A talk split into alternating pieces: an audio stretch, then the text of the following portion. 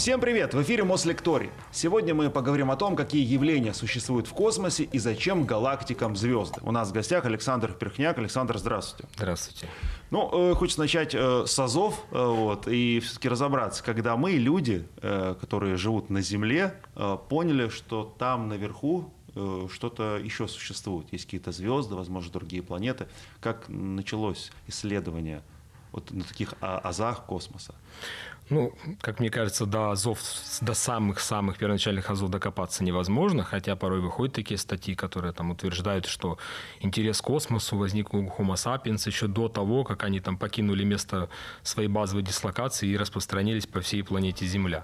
То есть, как бы, конечно, люди издавна смотрели наверх, потому как э, вокруг нас все незыблемо, все не меняется, если мы не будем учитывать, конечно, какие-нибудь сезонные изменения.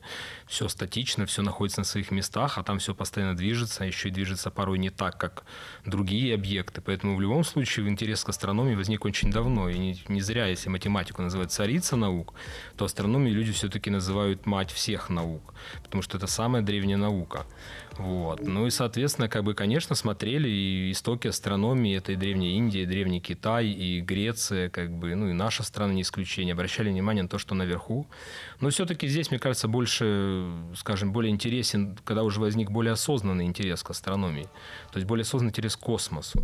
Когда люди стали задумываться о том вообще, что такое планета Земля, как она устроена, какое ее место вообще в этом космосе, а, что вообще это за звезды, они все одинаковые, они все разные, они все на одинаковом расстоянии, приколоты там к сфере неподвижных звезд, к темному бархату, или все-таки расстояния до них разные. И все это издавна вызывало интерес, собственно, но интерес, и при этом еще и страх вызывало, потому как у нас есть такое свойство, все, что мы не понимаем, мы почему-то наделяем какими-то сверхъестественными качествами. Поэтому, конечно, космоса боялись, особенно каких-то не, непредсказуемых событий, типа там солнечные лунные затмения, какие-нибудь там кометы, метеорные дожди. Все это вызывало страх, все это вызывало какие-то вопросы, но все-таки благодаря тому, что наука непрерывно развивается, это, наверное, стабильность. Всегда наука развивается, всегда она развивается вперед. Собственно, с изобретением телескопа, с э, исследований, которые длятся уже сотни-сотни лет, людям пришло понимание, что космос все-таки это идеальное название. Космос переводится как гармония, порядок. То есть там действительно все упорядочено, все подчиняется законам физики, все их исполняет. Вот. И космос, несмотря на то, что он немножко другой, чем то, к чему мы привыкли, глядя вокруг себя, но все-таки это... Земля тоже является частью космоса, хоть очень-очень крошечной. И, по сути, он нам никаких глобальных катаклизмов причинить не в состоянии, потому что мы с вами находимся на планете Земля, которая, во-первых, звезды и другие планеты, они от нас удалены на очень большие расстояния, то есть как бы физически, фактически они на нас влиять ну, никак не могут. Конечно, есть рядом Солнце, которое все вы знаете, смотрите телевизор, о том, что у нее есть цикличная активность, что оно там проявляет эту активность. Бури постоянно да, магнитные говорят. бури, солнечные вспышки и так далее. Но все-таки, во-первых, представьте себе Землю, которая в 109 раз меньше Солнца и которая находится на расстоянии 150 миллионов километров от Солнца. И вот какова вероятность попасть этой вспышкой идеально прямо в планету Земля? Они постоянно происходят, то, что мы о них знаем из науки, не придает им больше уверенности попасть в Землю. Они как летают большей части мимо Земли, так они и будут а летать. А вспышки, они что, как стрелы, или это же какая-то волна, которая распространяется это волна, абсолютно везде? Конечно, это выброс вещества в определенном направлении. И очень часто это в направлении Земли. Вот. Но стоит, опять же, не забывать о том, что у Земли есть собственная магнитосфера. То есть наше вращающееся ядро генерирует магнитное поле, которое является нашим щитом mm-hmm. от солнечной радиации. То есть оно все отводит от Земли.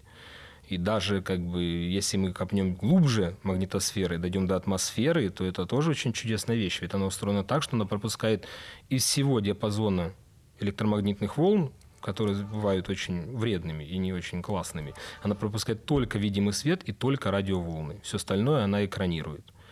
Поэтому как бы мы находимся под двойной защитой. Ну, это, кстати, еще и ответ на вопрос, почему в космос отправляется так много всяких инфракрасных, ультрафиолетовых, рентгеновских, гамма-телескопов. Ну, потому что, находясь под атмосферой, невозможно регистрировать эти лучи. Можно по косвенным признакам, но ведь проще же по первичным признакам. А когда вот сформировалось э, понятие вот о нашей Земле, о том, что находится вокруг нее, ну, плюс-минус, такое, как сейчас? Вот вы сказали про древних людей, они думали, что это на небе бархат, к нему приклеены звезды. А когда мы уже поняли, что есть что-то ближе к нам, что-то дальше, э, есть Солнечная система, когда это произошло? Ну, во-первых, как бы людям другого ничего не оставалось думать. Но вы стоите на Земле, а вы не вращаетесь, она не вращается. Как она вращается, вы не чувствуете. Вы мне говорите там, хорошо, там, ну, допустим, там, я пещерный человек, вы мне говорите, Земля вращается вокруг своей оси. Я вам скажу, вы мне скажете, покажи мне ось. Я скажу, она есть, но воображаемая. Это как бы очень крутой аргумент, правда? Вы а верите? еще, что на кругло они наверняка не, да. не понимали. Вы верите тому, что вы видите. А вы видите, как вы стоите статично на неподвижной Земле, только все вокруг вас на небе двигается. Логично предположить, что изначально люди считали, что Земля – это там что угодно, там киты, слоны, черепахи, вы помните, там какие-то огненные колесницы по небу ездили и прочее. Вот. Но тем не менее они считали, что космос весь вращается вокруг Земли. Земля в центре Вселенной находится. Это логично, потому что они это видели. Вот. И только вот уже сравнительно, скажем так, уже там в 15-16 веке уже стали появляться вопросы к тому, что все-таки что же находится, где же все-таки место Земли в центре Солнечной системы или она такая же планета, как и все остальные. Потому как планеты люди издавна выделили, потому что это объекты, которые светящиеся, которые по небу двигаются не так, как все остальные звезды. Звезды по небу двигаются из-за вращения Земли вокруг своей оси. Об этом как бы все знали, что Земля вращается. Понятное дело, что как бы были и противники, но тем не менее это было основополагающее, что Земля вращается. Но есть объекты, которые двигаются не так, как остальные. Их назвали планеты или блуждающие звезды. То есть как бы о том, что это за миры, особо не представляли. Они знали, что это как бы объекты, которые просто двигаются не так, как все остальное. Вот. Исходя из этого уже возникли, что было в центре эти вечный гелиоцентризм, где Солнце было в центре, или геоцентризм. Пытались объяснить неравномерности движения планет, их петлеобразное движение. И в итоге все, вот, начиная с Николая Коперника, потом Тихо Браги, Исаак Ньютон, Иоганн Кеплер, когда уже Земля, вот уже как бы, понятно, средние века, эпоха просвещения, когда Земля уже заняла не центральное а третью дорожку от Солнца, когда все планеты встали, на тот момент известные планеты, стали на свои места, и все понимали, почему они двигаются, по каким законам они двигаются. А вот и, собственно, в это, примерно в это же время с эпохи изобретения телескопа началось уже исследование космоса. Давайте тогда перейдем к Солнечной системе, как к чему-то наиболее изученному, насколько я понимаю, и наиболее близкому к нам. А, все ли объекты в этой Солнечной системе нам известны, и что здесь есть, кроме вот планет, к которым мы вроде как привыкли уже? Ну, да, действительно, Солнечная система – это очень перспективное направление в астрономии, направление космических исследований. То есть это а, близкие миры, некоторые очень интересные в плане, там, если человечество все-таки будет колонизировать что-то, кроме Луны, на которой уже побывало неоднократно. А, то есть это очень перспективно, но как бы прежде чем поговорить о том, что в нее входит, нужно понять вообще, какого она размера. Это самая давайте. Солнечная система. Потому как ну, все знают, что Солнечная система – это Солнце и планеты. Но вообще, что еще туда входит? И вообще, есть ли у нее границы? Где эти границы? А Солнце излучает свет, действительно, который распространяется, понятное дело, на колоссальное расстояние. То есть, какого-нибудь другого далекого мира, глядя на небо, можно там или глазом, или в телескоп увидеть Солнце. Но при этом Солнце излучает, то, что мы говорили, непрерывный поток заряженных частиц, который мы называем солнечный ветер. То есть во все направления непрерывно всей поверхности Солнца излучается солнечный ветер. А, конечно, плотность его не столь велика. То есть мы в космосе не почувствуем, как солнечный ветер пронзает нас. Можем детектировать приборами специальными. Вот. А, соответственно, солнечный ветер, эти заряженные частицы за собой носят магнитное поле Солнца. Вот везде, где есть солнечный ветер, там присутствует магнитное поле Солнца. И вот область, где доминирует магнитное поле Солнца, называется гелиосфера. То есть это такой огромный пузырь, раздутый солнечным ветром, который в определенный момент сталкивается уже с межзвездной средой, которая не пускает его дальше. Ну и, собственно, солнечный ветер тормозит. Ну, там другой, другой солнечный ветер, другой солнечный понимаю, ветер, да? он тоже тормозится. Вот, соответственно, как бы, конечно, увидеть этот пузырь невозможно, но мы предполагаем, предполагаем что он либо там сферический, либо у него там с одной стороны очень вытянутый хвост есть. Так вот, расстояние, на котором солнечный ветер сталкивается с межзвездной средой, это примерно 122 астрономические единицы. Но я сразу поясню, что в пределах более-менее небольших расстояний мы меряем его в астрономических единицах. Одна астрономическая единица – это расстояние от Земли до Солнца, 150 миллионов километров. То есть вот 122 раза по 150 миллионов километров. Ну, для сравнения, орбита Нептуна – это 30 астрономических единиц. То есть значительно дальше. Да, если Солнце сделаем влияние. сантиметровым шариком, положим на пол, то граница будет в 122 метрах от него. Вот. Ну и, собственно, гравитационное воздействие Солнца, оно тоже имеет свою некую сферу действия. Она гораздо больше, чем э, у солнечного ветра, чем у гелиосферы. Оно распространяется там вплоть до 300 тысяч астрономических единиц, до 4 световых года. То есть, по факту, Солнечная система, вот если мы ее берем как все, что касается Солнца, с ним связано, это вот давайте установимся на гелиосфере, там, на действием солнечного ветра, это 122 астрономические единицы. Это очень много. 122 раза по 150 миллионов километров. И внутри этого всего содержится уже сама Солнечная система. Это такого рода себе матрешка, то есть многослойная. У нас идет сперва облако Орта, то есть это то, что мы тоже не видели, но мы предполагаем и знаем о существовании. Это огромная сферически симметричная система огромных каменно-ледяных глыб, это кометы, которые либо в результате взаимодействия между собой, либо в результате внешнего воздействия могут двинуться по направлению к Солнцу. Вот, то есть это пузырь, в который заключена из каменно-ледяных глыб Солнечной системы. Потом идет у нас пояс Койпера, это то, что находится за орбитой Нептуна. Это карликовые планеты во главе с Плутоном и другие тела. А потом идут планеты-гиганты. Если от края к центру идти, то это Нептун, Уран, Сатурн, Юпитер. Потом идет пояс астероидов, и внутренняя Солнечная система. Это Марс, Земля, Венера, Меркурий. В центре Солнечной системы находится Солнце. Соответственно, как бы вот это в целом Солнечная система. Огромный пузырь надутый солнечным ветром, внутри которого содержится там многослойная матрешка. Из внутренних планет, пояс астероидов, внешних планет, а, планет-гигантов, пояса Койпера и облака и Орта, источника как бы комет. Ну, как бы, по сути, если мы определим край Солнечной системы это последней планетой, восьмой, Нептуном, то получается, что это 30 астрономических единиц из 122. Ну, смотрите, вот 30 единиц — это те планеты, которые известны, да, про которые мы знаем, а какая вероятность, что там э, вот в оставшихся 90 единицах еще что-то есть? Это же какое-то огромное пространство. Мы не везде там заглянули, наверняка. Ну, безусловно, есть, но опять же, как бы мощности это оборудование телескопов, которые могут это увидеть. В основном открываются новые тела по взаимодействию с известными телами. Когда мы видим все более и более далекое тело, и, судя по его движению, на него действует не только ближнее тело, которое мы тоже видели, но и более далекое от него. Исходя из этих гравитационных возмущений, на основе которых, кстати, был открыт Нептун, вот, на основе этих гравитационных возмущений мы уже сможем судить о том, что за ним тоже есть тело. Просчитав там его характеристики, его орбиты, мы можем попытаться его найти. Но, опять же, а, понимаете, зная сколько, зная размеры, сколько там может быть тел, то есть тратить колоссальное время на их поиски, подсчеты, если в этом как бы нет особо ничего важного, то есть как бы не особо стоит. Сейчас стоит заострить интерес на вот этих восьми планетах,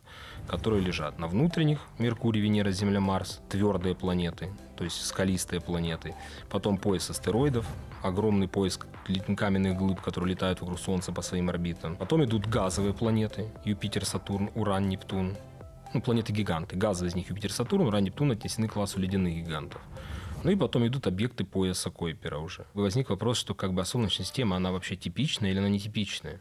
То есть Земля – это вообще как бы самая распространенная планета, небольшой шарик каменный около своей звезды, или все-таки там по-другому, около других планетных систем? И вообще планеты-гиганты, почему все планеты находятся в одной плоскости, почему они столь различаются друг от друга? Здесь каменные, здесь камни вообще, там газовые планеты. Но все-таки сейчас мы живем время, когда открывается огромное количество экзопланет, то есть планет около других звезд. Их открыто там порядка там, 5 тысяч, более чем 3 тысяч планетных систем. Но опять же таки, а что значит открытый? Это стопроцентно. Знаем, что это планета. Потому что огромное количество кандидатов в планеты. Стоит понимать, что методика их открытия довольно сложна.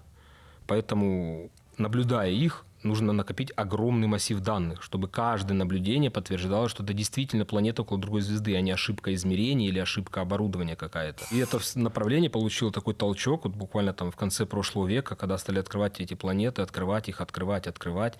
Опять, что значит открывать? Открывать как бы прямым методом, ну, прямого видения, это очень сложно, потому что представьте себе, насколько нужна мощная техника, чтобы видеть не только звезду, а и планетку рядом с ней, то есть увидеть прям. В этом, конечно, помогают инфракрасные телескопы. Ну, прибор ночного видения все прекрасно знают о деле, все, что как бы нагрето, оно все видно хорошо.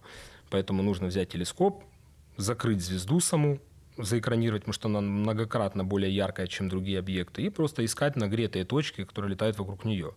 Вот. В основном методы, они косвенные, то есть там доплеровский метод. Ну, эффект Доплера мало кто из физики вспомнит, но все его прекрасно знают. Когда к вам едет машина с мигалкой, чем ближе к вам, тем вам кажется выше звук и чаще он. Чем дальше от вас, тем звук кажется, ну, как бы между сиренами расстояние кажется вам уже промежуток времени увеличивается, звук ну, заглох... глохнет, да.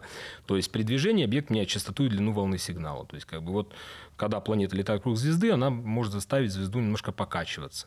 И это можно увидеть по это доплеровское смещение, это можно увидеть в спектре. То есть подтвердить, что это планета. Как бы транзитный метод.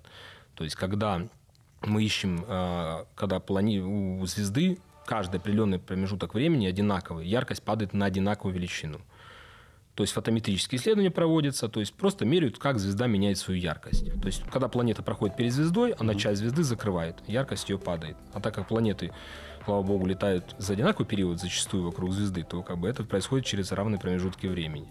Вот. Ну и много других методов было обнаружения планет около других звезд, поэтому их открыли уже так довольно прилично. Так сколько среди них похожих на нашу? Так в том-то и дело, что когда э, накопился большой массив данных, наблюдения планет около других звезд, э, возникла идея, а давайте построим график. Ну, начнем, например, с планет-гигантов. Возьмем открытые планеты-гиганты и построим график. По одной оси у нас будет масса в массах Юпитера, по другой оси будет расстояние до звезды. И оказалось, что очень много планет-гигантов, они тяжелее, чем Юпитер, и при этом гораздо ближе к своей звезде. То есть мы-то рассчитывали видеть, что как бы там все одинаково, но при этом получилось так, что гораздо ближе и тяжелее. Но ближе к звезде значит горячее. Соответственно, как бы назвали их горячие Юпитеры. Конечно, можно говорить о том, что их много открывают, потому что они большие, их хорошо видно. Ну, логично. Поэтому, как бы, да, как только у нас станет мощный телескоп, мы будем открывать более маленькие тела, и то как бы их будет уже все меньше, меньше, меньше. Но, тем не менее, то есть много больших тяжелых планет близко к звезде и горячие. Давайте второй график построим, где по одной оси мы уже возьмем массу планеты в массе, массах Земли, ну, посмотрим, как много таких, как у нас, земель. Как Земля, ну, теоретически ага. ну, много должно быть. Вот. Масса в массах земель, а по другой до планеты. И оказывается, что да, такие планеты есть. Но три четверти планет, когда мы говорим близких массе Земли, тяжелее, чем Земля и больше, но меньше Нептуна. То, что называют суперземли. Там планеты океаны, мини-Нептуны. То есть получается как бы немножко нестыковка. Наша система — это четкое разделение. Четыре твердые планеты, пояс астероидов, планеты-гиганты, все. А у большей части звезд, даже если мы отметем горячий Юпитер, получается у большей части звезд суперземли, то есть планеты больше, тяжелее Земли. Как бы. Ну и в последнее время есть такая красивая теория, которая объясняет, а, почему наша Солнечная система выглядит так, как она сейчас выглядит. Это миграционные модели. То есть модели показывают, что если э, вообще как рождаются планетные системы и звезды, чтобы она родилась, нужно большое газовое пылевое облако, которое, которое самопроизвольно под действием гравитации начинает сжиматься. Сжимаясь, оно уплотняется, соответственно, оно приобретает рано или поздно форму диска. Опять же, диск неровный, то есть чем ближе к краю, тем он шире становится. То есть он сужается к центру, расширяется к краю диск.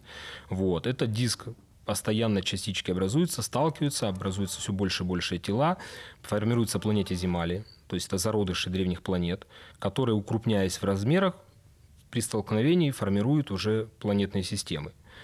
Понятно, что самопроизвольно взять и сжаться облако это не может, но как бы в нашем случае предполагается, что рядом произошел вспышка сверхновой звезды, мощный взрыв, и эта ударная волна заставила облако сжиматься. Соответственно, а, расчеты показывают, что а, твердые планеты формируются позже, чем газовые планеты. Ну, газ, он легкий. Это летучие элементы. Если они будут близко к звезде, то звезда своим солнечным ветром, звездным ветром будет его отодвигать подальше. Поэтому, собственно, первая планета твердая, потом газовая. Потому что есть определенная линия, линия льда, до которой газ не сможет сконденсироваться в таком количестве скопиться. То есть его будет излучение ну, звезды отодвигать, да, да, отодвигать на периферию. И вот показывает, что если в системе рождается а, планета-гигант на определенном расстоянии, то она под а, давлением диска начинает мигрировать к своей звезде, приближаясь, разогреваясь, и либо она остановится на каком-либо расстоянии, либо она упадет на свою звезду. Это самая такая простая модель. Поэтому как бы, вот эта модель объясняет, почему мы видим какое-то количество довольно большое горячих Юпитеров. Вот. Но моделирование показало, что если мы возьмем систему, как у нас, когда родились две планеты большие, Юпитер и Сатурн, то миграция будет остановлена. Твердых планет еще не было. Родились Юпитер и Сатурн, сформировав общую щель в диске. Ну, они же собирают на себе вещество, из которого они формируются. Угу. Соответственно, они создали общую щель свою в диске. И Юпитер начал свою миграцию по направлению к Солнцу. Он приблизился на расстояние примерно, как сейчас находится Марс. Соответственно, это мощная тяжелая планета. Своей гравитацией он проредил внутреннюю часть диска при движении к Солнцу. То есть там было огромное количество планетиземалей, зародышей древних, планет, древних зародышей планет. Он большое количество этих планетиземалей собрал, грубо говоря, на себя, проредив внутреннюю часть диска, а, но был в определенный момент остановлен Сатурном, который вернул его обратно на то место, 5 астрономических единиц, 5 раз по 150 миллионов километров, где он сейчас находится. Таким образом, внутренняя часть диска, будучи прореженной очень сильно Юпитером, содержала уже не такое большое количество планетиземалей. И на формирование суперземли – коих, судя по графикам, там 75%, уже не хватило вещества. Поэтому сформировались четыре маленькие планетки, после которых идет сильно объединенный, скажем, остатки былой роскоши, это пояс астероидов – это тот материал, из которого в итоге сделана тот материал, планета, да? да. То есть просто Юпитер породил планеты Земли, из того, что близко к Солнцу было слепились четыре планеты, а какая-то часть не пошло ни на какое строительство mm. и осталась таким остатком былой роскоши, которую Юпитер оставил после себя. Так все-таки ни одного вот э, похожего элемента пока не нашли ученые, или что-то все-таки есть вот с таким расположением а, планет? Но, безусловно, ищут в основном что? Ищут планеты а, около звезды, которая живет довольно долго. Звезды живут разное количество mm-hmm. времени, в зависимости от типа звезды. Ищут планеты, которые находятся около более-менее стабильной звезды в течение там, каких-то там 10 или больше миллиардов лет, и которые находятся в потенциально комфортной зоне, в обитаемой зоне. То есть это зона, в которой минимум как бы, при определенном стечении обстоятельств вода может существовать в жидком виде. То есть в основном интерес вот именно вот поиску там, потенциальных обитаемых планет, возможно, или потенциально планет, на которых есть все условия для возникновения жизни и прочее. Поэтому как бы понятно, что статистика ведется. То есть видите планету, там Кеплер 122b, то есть это телескоп Кеплер, который открыл планету около уже 122 звезды. Это вторая планета около этой звезды, поэтому она носит название B. То есть Кеплер 122b, там, например. Вот, как понятно, статистика ведется, все больше и больше и больше, наблюдаем материал копится, как бы, но уже выбор выборочно можно искать более-менее такие поинтересней планетки около своих звезд. Э, почему, если все планеты нашей системы образовались из чего-то общего, э, они такие разные, у них настолько ну, разный состав? Почему это ну, не копии, да, похожи друг на друга? Не, на самом деле они не то чтобы разные, они похожи друг на друга. Состав у них разный, потому что состав меняется в результате там, эволюции планеты. Ну, не эволюции, скажем, а в результате формирования планеты. Вот. То есть а, в космосе нет ничего, чего нет на Земле. То есть там нет ни единого химического элемента или соединения, которого нет на Земле. Здесь скорее вот эта самая эволюционная цепочка Солнечной системы, она сформировала все так, как есть.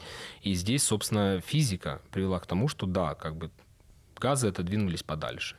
Твердые тела остались здесь. То есть а этот ближе, там как-то еще Земля на таком расстоянии, там тектоника плит есть на той планете, нет тектоники плит, то есть как бы дальше там да, там еще дальше, там Уран, Нептун, там уже как бы температуры такие вот таковы, что как бы там уже немножко не так, как на Юпитере, Сатурне, потому что не дальше, там холоднее. А насколько тогда другие планеты могут быть интересны в плане вот каких-то э, элементов, которые у нас очень редко встречаются, или каких-то ископаемых, которые здесь, ну, уже, может быть, подходят к своему да, исчерпанию, а их там очень много?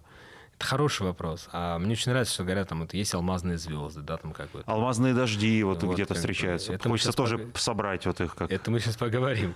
А, то есть там есть алмазные звезды, есть там прочее. Но мне кажется, когда мы будем способны а, летать на другие планеты или к другим звездам, чтобы давать там алмазы, золото или что-то еще, будут ли они на Земле?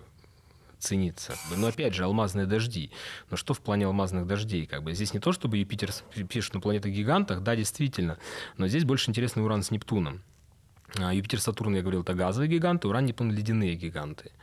А, исследования показывают, что верхний край мантии Урана и Нептуна разогрет там порядка там, до 2000 градусов при давлении в несколько сотен тысяч раз больше, чем на Земле.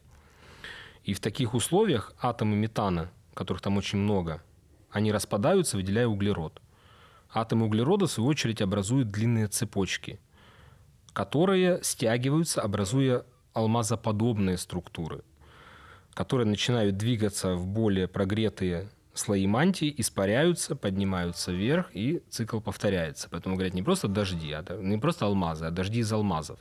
Но это алмазоподобные структуры, то есть как бы это при исследовании там нано-алмазы. То есть, как бы я не знаю, сколько нужно собирать дождей, дождей на Нептуне, чтобы приличный алмаз подарить. Я вообще подумал, что это маркетинг. Есть же грибные дожди, но грибы же на нас не падают. Да. Вот, а алмазные дожди, что тоже там Нет, не ну, алмазы. Там физика, там вряд ли маркетинг будет.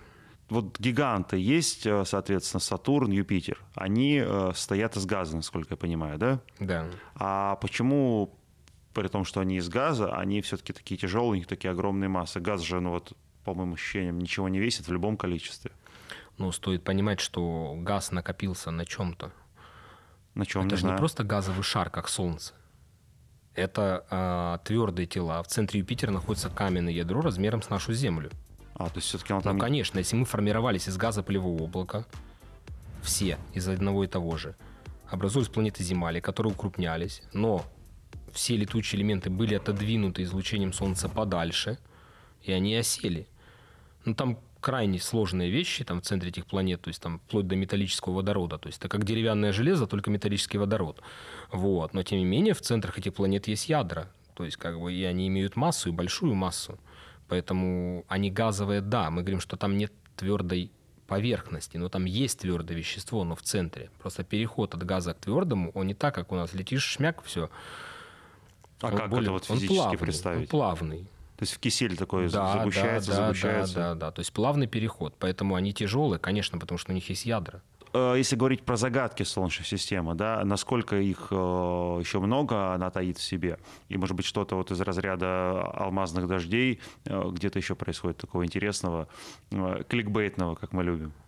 Ну, на самом деле, как бы, безусловно, интересно. То есть а в этом плане вот, планеты гиганты, они очень интересные. В том плане, что а, это рекордсмен не только по размерам. То есть это спутники, например. Там, там, Меркурия нет спутников, Венеры нет. У Земли один Луна, у Марса два маленьких Деймос Фобос. Там. У Юпитера спутников 95. Понятно, дело, что они мало больших спутников, это карликовые спутники в основном, но тем не менее количество. То есть у Сатурна 145 спутников. 20, а, 27 у Урана, 14 у Нептуна. То есть как бы много спутников. А спутники это вообще это просто тема отдельной, отдельного эфира. А как они есть, образуются? Потому что про Луну, ну, то, что я слышал, она когда-то, сейчас боюсь ошибиться, откололась от Земли в результате Ну, много удара теорий, нет, да? много Ну, то, теорий что вот э, там у меня в голове крутится. Теория одновременного формирования из, ну, из протопланетного диска Земли Луны, теория столкновения, о том, что там стукнулось тело, там в два раза меньше Земли, там просто испарилась от удара, и там часть земной коры испарилась, этого слепилась Луна. Большие тела, большая гравитация. Поэтому могут на больших расстояниях захватывать тела и удерживать их. Собственно, плюс рядом пояс астероидов, источник маленьких спутников. То есть она как-то под- подсасывает из этого пояса к себе новые Ну, спутники на сейчас орбиту? уже все более-менее стабильно, как бы, но изначально, конечно, на больших расстояниях можно было захватить и удержать, потому что большое тело, большая гравитация, значит, на большее расстояние она распространяется. Вот, то есть, как бы, и вот и очень интересны спутники этих планет, просто колоссальный интерес, это уникально, просто, не знаю, тема отдельного эфира. А чем они Вот. отличаются, ну вот, если да, пытаться рассказать? Ну, как бы, в принципе, то есть, как бы, спутники, у которых, э, у некоторых доказано, у некоторых э, пред- пред- э, гипотетически наличие там подледного океана, то есть, какой он, что в нем и прочее, то есть, а, такое мощное гравитационное воздействие, что как бы подо льдом вода в жидком состоянии, а не замерзает. Здесь много предположений очень клевых, которые хочется очень сильно проверить. Скорее, здесь не а, такой восторженный интерес, а восторженное ожидание, когда каждая из миссий, запланированных каждому такому интересному телу, получит свою реализацию и реализуется. Вот вы говорите, там даже вода есть в жидком состоянии, то есть мы вроде на других планетах ее не нашли, а на спутниках она есть. Ну, жидкость. А, Жид- жидкость. Жидкий океан. Не да, факт, что это вода, может да? быть разный, как бы. Может быть разный и прочее. То есть это может быть высокая щелочная среда, там, как бы и прочее. А спутники вот эти, тем более в таком количестве, они каким-то образом влияют на, на планеты? Мы знаем, там Луна там, приливы, отливы, вот, э, а другие вот 125 спутников вокруг тебя, когда кружатся, насколько они сильно на планету влияют? Ну, там сильно другие планеты. Скорее, планеты на них очень сильно влияют. Например, большие спутники, там у Юпитера, четыре первых спутника, открытых Галилею Галилеем, которые называют до сих пор Галилеевы спутники, Ио, Европа, Ганимед, Калиста. То есть, как бы, на них сильно Юпитер влияет. Собственно, из-за чего там вот эти вот жидкие, жидкость находится подо льдом. То есть, они все, например, там пообращены к нему одной стороной. Некоторые сильно вытянуты из-за этого. А Луна тоже, да, как по... Она вращается вокруг своей оси, но при этом как бы она Землю облетает практически за такое, за такое же время. То есть она вращается, но мы видим только одну сторону из-за синхронизации периодов. А, угу. вот. а там, в принципе, всегда обращены одной стороной. То есть там мощное воздействие вызывает активный вулканизм, как бы там на там, том же спутнике Юпитера, на котором рекордное количество спут... Э, вулканов зарегистрировано, спутник Ио и прочее. То есть как бы они, безусловно, все влияют, все тела, имеющие массу, влияют друг на друга. Но когда столь большая разница в массе, то здесь более глобальное влияние оказывает сама планета, хозяин на свой спутник, чем он на него. Хотя они тоже, они приводят там формирование, например, там полярных сияний, то есть как бы там на Юпитере, там спутник его сам большой спутник Солнечной системы Ганимед, он приводит формирование полярных сияний на Юпитере. То есть он оказывает влияние, но не столь глобальное, как планета оказывает на спутник. Термин такой же экзопланета, да, вы вот э, обмолвились, да, немного сказали. Э, что это такое? Это просто так, планеты возле другого Солнца или есть какое-то более глубокое определение, ну, понимания? это внешнее, это? то есть экзовнешнее, то есть это планеты около других звезд которые сейчас, собственно, пытаются обнаружить и в таком количестве пытаются их открыть. Сейчас, собственно, вот ищут вот именно, как я сказал уже, не так, чтобы точную копию Земли.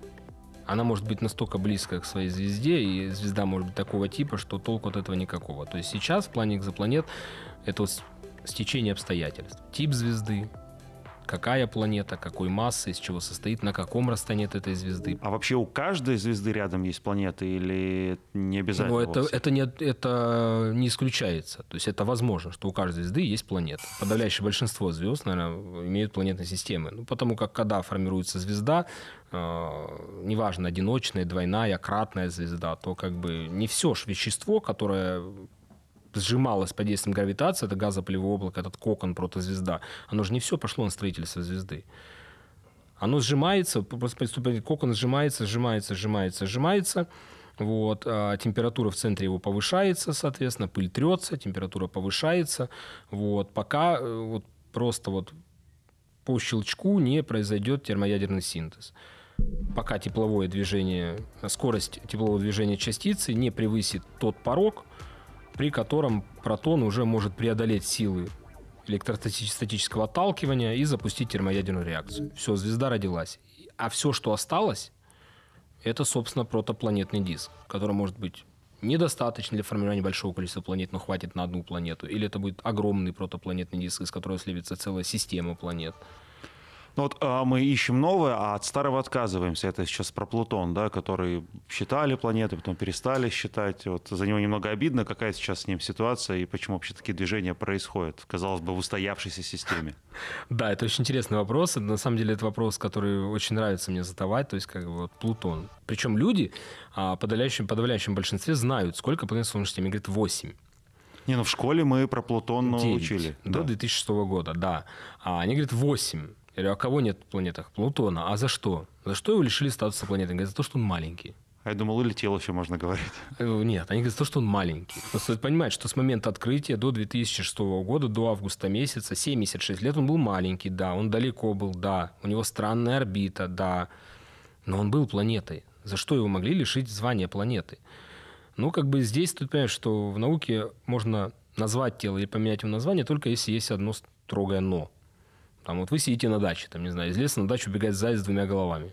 Так. Два возможных варианта. Либо это какой-то мутант, либо это новый вид зайца, просто вы о нем раньше не знали. Если в той части леса, где еще никто никогда не был, находится куча зайцев двухголовых, которые там бегают, о них просто раньше не знали, но вы открыли новый вид зайца. То есть, если тело не одно такое, тогда мы можем как-то его классифицировать. И Плутон был очень странный долгое время, но он был крайне девятый, что еще с ним было делать? Но с 2002 года, когда за ним стали открывать подобные ему тела, возник вопрос, что с ними делать? Планета 10, 12, 15 или новый вид объектов? А что такое планета? Как мы можем решать, что делать с Плутоном, если нет определения слова «планета»? Нужно его вывести. Астрономы собрались, устроили такой мозговой штурм и решили, что планета это первое, спутник Солнца, а не другой планеты.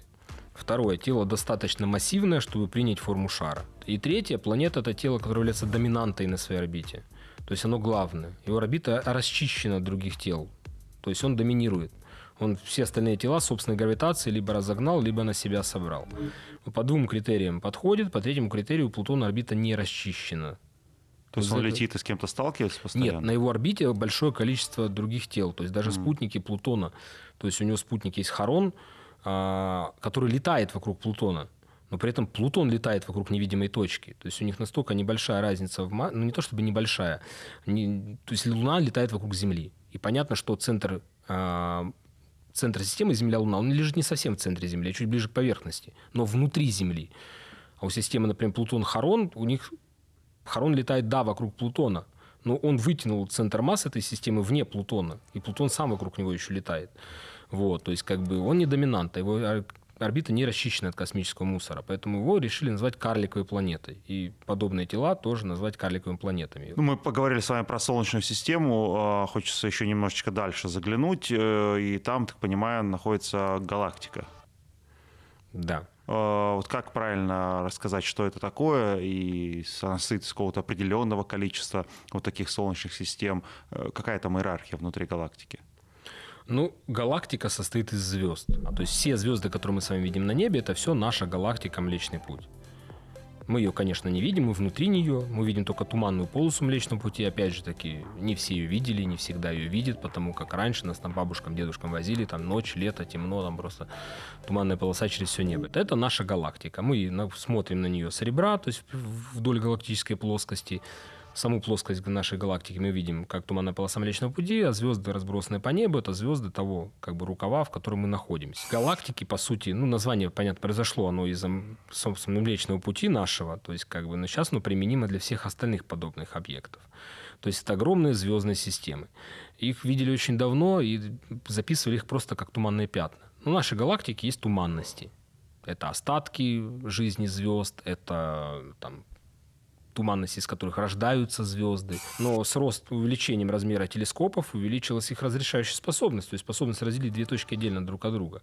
Соответственно, уже смогли у той же туманности Андромеды разделить ее на отдельные звездочки. И поняли, что на самом деле это то же самое, что и мы, только мы видим, смотрим на это извне и видим его издалека. И это не объект нашей галактики, это объект, на который мы видим сквозь звезды нашей галактики. И, соответственно, эти галактик стали ну, не то чтобы открывать, а разделять их на звезды. Mm. Маленький телескоп, туманное пятнышко. Небольшой телескоп уже разделяем на звезды. Увидели, что их огромное количество из самых разных видов. И буквально там первая половина 20 века величайший астроном Эдвин Хаббл, он предложил классификацию галактик, то есть ну, по их внешнему виду. То есть это были спиральные галактики, спиральные галактики там, с баром перемычкой. Ну, у галактики есть центральное уплотнение, состоящее из звезд в огромном количестве балдж вокруг которого находится диск галактики. Там есть спираль, могут быть спиральные рукава, могут не быть спиральных рукавов. Вот. Соответственно, как бы иногда от этого балджа выходят две перемычки, из которых уже выходят рукава. То есть как бы неправильные галактики, регулярные. Вот. Долгое время э, не могли понять все-таки вот это разнообразие галактик. Эллиптические, спиральные, спиральные с баром, неправильные. Это эволюция галактик. Она идет слева направо. Эллиптические становятся неправильными. Или она идет справа налево. Неправильные через спиральные становятся эллиптическими. Как бы были такие предположения. Как бы сейчас уже ясно, что собственно, все, когда научились определять возраст объектов, все они довольно преклонного возраста, и их, собственно, морфология, она обусловлена начальными условиями и дальнейшими условиями, то есть наличие соседей, взаимодействие с этими соседями и прочими. А звезды в этих галактиках образовываются ну, по другому же принципу, не как э, планеты вокруг каждой звезды, это же э, другая история возникновения. На самом деле довольно похожая. Похоже? То есть, как ни странно, но горячие яркие звезды рождаются из темных и холодных облаков газа и пыли. То есть я говорил, что о том, что под действием какого-то стороннего фактора или под действием собственного веса, а, собственной тяжести облако начинает сжиматься, уплотняется, температура повышается, повышается, повышается, покуда тепловая энергия энергия теплового движения частицы не превышает определенный порог, после которого уже протоны невозможно остановить силами отталкивания. И зажигается термоядерный синтез. То есть звезда выходит на основную свою фазу жизни. Это когда водород превращается в гелий. То есть она находится все типы звезд, неважно большие, маленькие, они все были на так называемой главной последовательности. Ну а в дальнейшем уже судьба звезды зависит только от ее массы. Только масса определяет, что будет дальше со звездой. Смотрите, а если мы вот на, условно говоря, там, соседних э, а, звездах ищем экзопланеты, похожие на нашу, то, наверное, на более э, таких весомых расстояниях мы ищем уже не планеты, похожие на нашу, а Солнце, э, похожие, звезды, похожие на Солнце, чтобы вокруг них было что-то подобное. Солнце, насколько уникальная звезда в этом плане? Это не самая типичная распространенная звезда. То есть такой крепкий середнячок. Опять же таки, нам не нужно искать Солнце именно. То есть представьте себе выборку из 100 звезд, в которой мы ищем только Солнце. Проще же, как я говорил, найти те звезды, которые живут довольно долго и которые имеют планетные системы в зависимости от типа звезды на правильном расстоянии.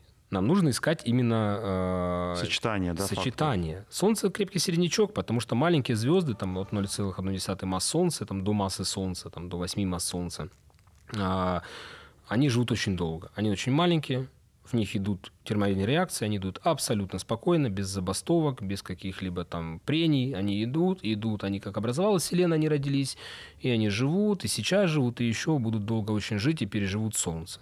Солнце все-таки помассивнее объект. То есть ее масса уже такова, что она уже будет жить там 10-11 миллиардов лет. То есть в данный момент Солнце сожгло примерно половину своего водорода из раз, там 4,5 миллиарда лет прожив. Ну, то есть как бы еще 4,5 до 5,5 миллиардов лет еще Солнцу жить. Соответственно, как бы это довольно много. Почему середнячок? Потому что есть звезды, которые живут, ну, не вечно, но ну, Они думают, что вечно живут. Вот. Солнце живет поменьше, но тем не менее нам хватит этой 11 миллиардов лет, чтобы как-то, я надеюсь, преволюционировать и как-то освоить ближний космос, а может даже и дальний космос. Соответственно, как бы и заканчивать свою жизнь Солнце тоже не сверх так прям блистательно. То есть, когда закончится водород, в центре Солнца гравитация станет сильнее, потому что ее уже не будет уравновешивать ничего изнутри. Соответственно, она будет сжимать Солнце и сжимать оно будет до определенного предела. А электроны в Солнце, которые до этого были безработными статистами, не участвуя вообще ни в чем, ни в каких термоядерных реакциях, они лишатся своего жизненного пространства.